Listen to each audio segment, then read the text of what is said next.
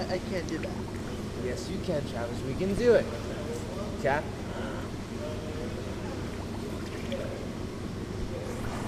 Oh my goodness. One more. Oh, just a little lower. Just a little lower. I'm gonna get it. It is a blistering hot summer afternoon, and Travis takes a break from the summer heat by going to the pool at the Doris Miller YMCA. This is his weekly swim lesson, and Alec Sanchez teaches them how to blow bubbles in the water. Almost there, Travis. Hold. Put your hand right here. You're gonna go underwater. Oh, you're so close. We're gonna get it, Travis. Oh yes, high five. High five, Travis. Travis is 14 and has autism. He has been coming to the adaptive aquatics class at the YMCA since it started in March this year.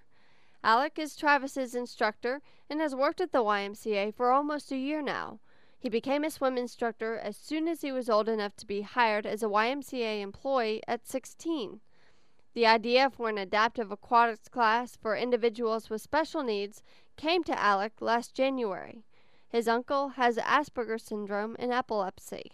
But with uh, my my uncle Denny, he he's nonverbal as well. So I've never I, I could never understand what he was saying because he, he can't talk to you. But I've always seen that he has a smile on his face when he gets in the water. Cindy is Travis's mother.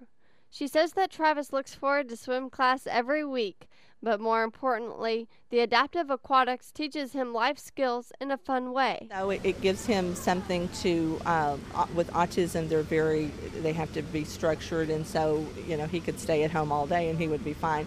So this gets us out of the house, it gets him something to look forward to, and um, just knowing that, uh, you know, he, he listens and follows instructions.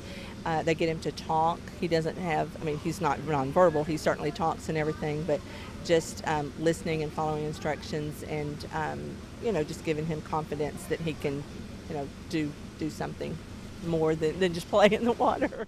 In a similar way, Alec has learned important life skills through swimming.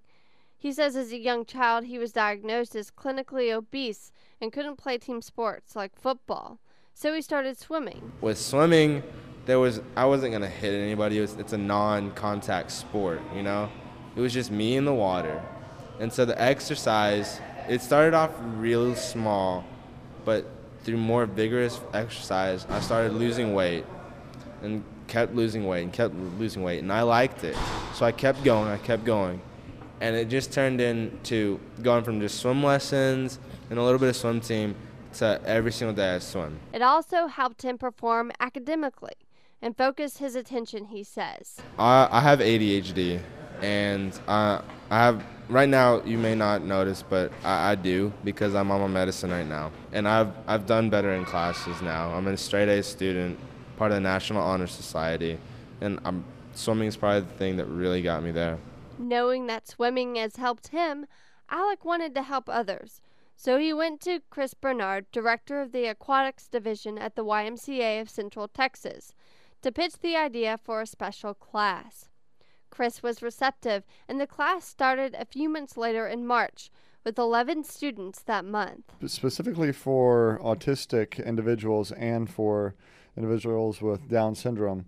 Uh, aquatic water therapy is particularly beneficial for, for them, um, not only with their communication, but with their motor, motor skills and things of that nature. So it's very, very helpful for them just to get into the water. Chris says this is a unique class that serves a need in the community, and a severely discounted rate helps families afford the class. Since March, the YMCA, the Heart of Texas Autism Network, and HOPE have partnered to reach out to special needs families to offer swim instruction, thanks in part to Alec Sanchez's idea.